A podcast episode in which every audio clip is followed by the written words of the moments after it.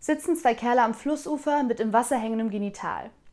Sagt der erste, hm, 18,6 Grad. Darauf der zweite, stimmt. Und 75 Zentimeter tief.